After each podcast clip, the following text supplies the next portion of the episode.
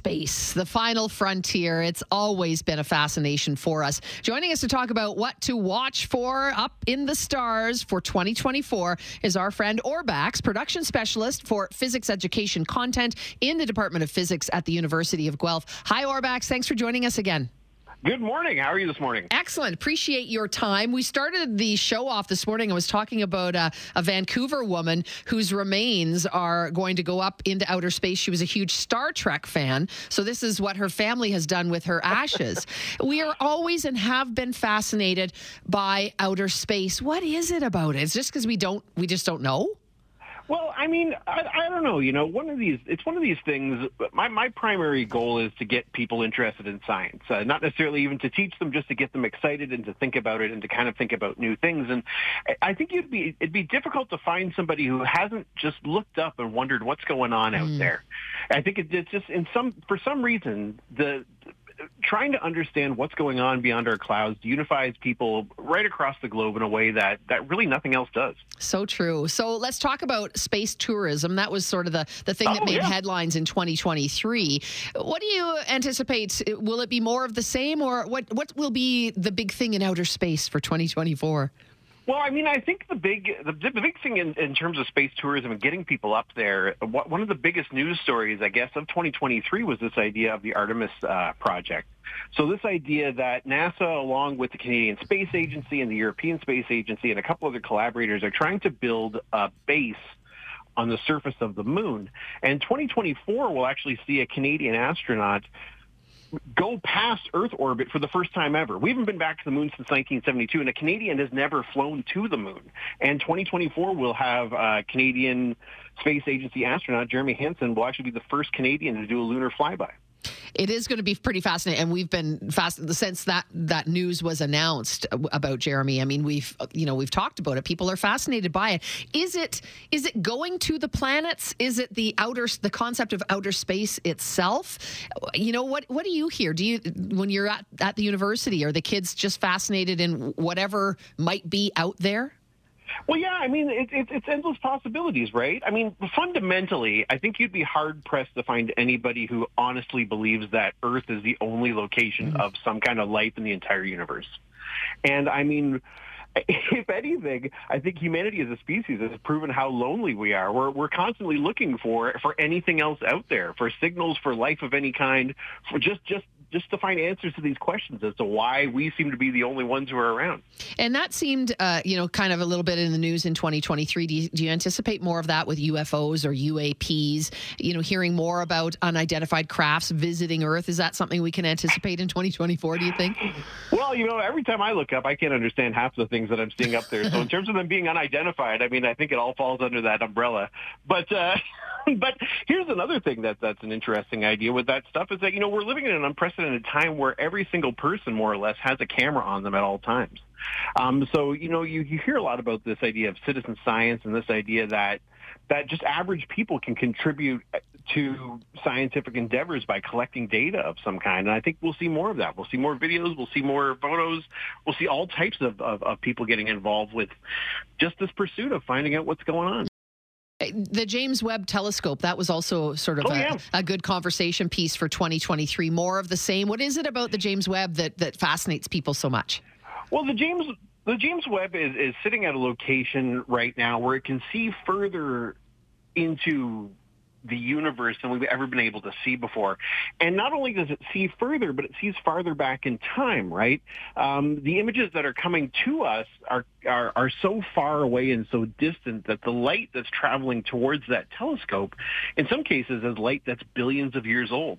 I often tell people it's kind of like, you know, if you had somebody in Grande Prairie bring you the newspaper and walk it down to you where you are now, you know, it might take them two or three weeks or a month to get it to you.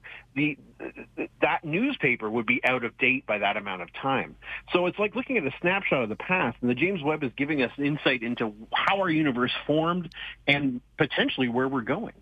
I wanted to talk to you as well about any celestial events that we should oh, keep oh, yeah, an eye yeah. out for. I know um, we we have a very a very rare total solar eclipse scheduled for 2024 that we'll be able to see from Canada.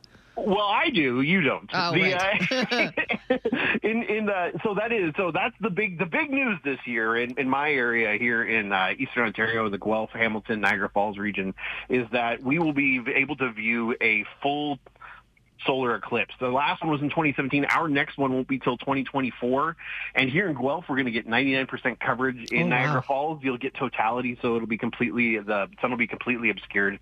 Um, for you, you're going to get about 37, 40% coverage. So that's that's pretty impressive, and it'll be enough that you'll be able to see sort of like a bite shape being taken out of the sun uh, during uh, when when it happens. April 8th, I believe totality for you is going to be just after noon, so about 12:43. You're going to be able to see 37% of that that sun being covered. Um, but don't despair. You actually have a 90% coverage uh, eclipse coming up in 2029. So if you miss out on April 8th, you're going to have an even bigger and better one coming on 2029. And I'm not going to be able to see that one because it's going to be at 10 o'clock, I think, in the morning for you, and our sun won't even be up at that point. So good, good. We're sick of Ontario getting all the good stuff. yeah, absolutely. You ju- and you just miss it. The swath, the path of this total eclipse cuts right into the middle of America and goes into Arizona.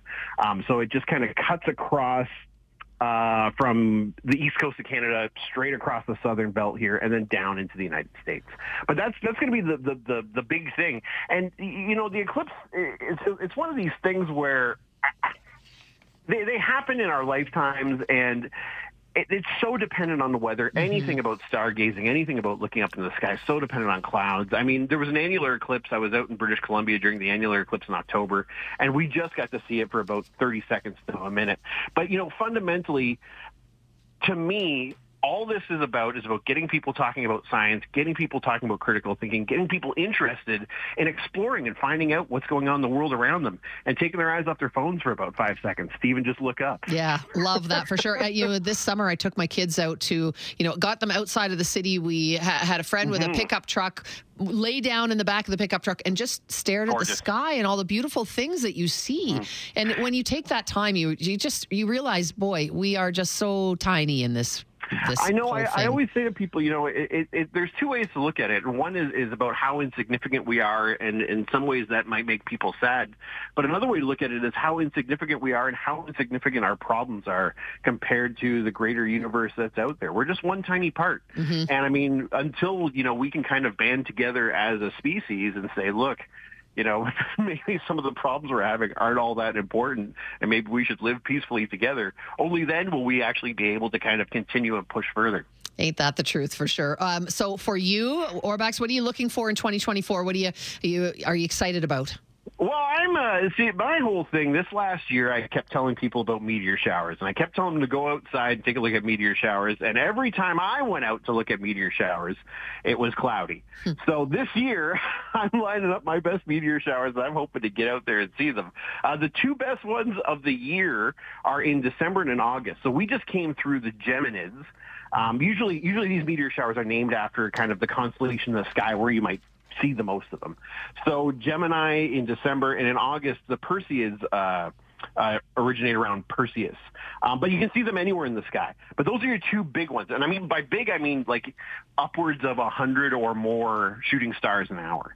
Um, so we were lucky. The wife and I got to go lay out in the backyard and take a look up, and we got to see like three or four before we got too cold to come inside a few weeks ago. Um, but my goal this year is to try to get out somewhere that's a little bit away from the light pollution of the city, and to actually catch more meteor showers. Love it. We should all be uh, putting that on our calendars and do something just r- relaxed, cool, and look up at the great beyond. Absolutely. Yeah. Thank you so much for your time this morning. No Happy New Year to you. Take care. Thanks. Have a fantastic day. You Bye-bye. too. Orbax, production specialist for physics education content in the Department of Physics at the University of Guelph.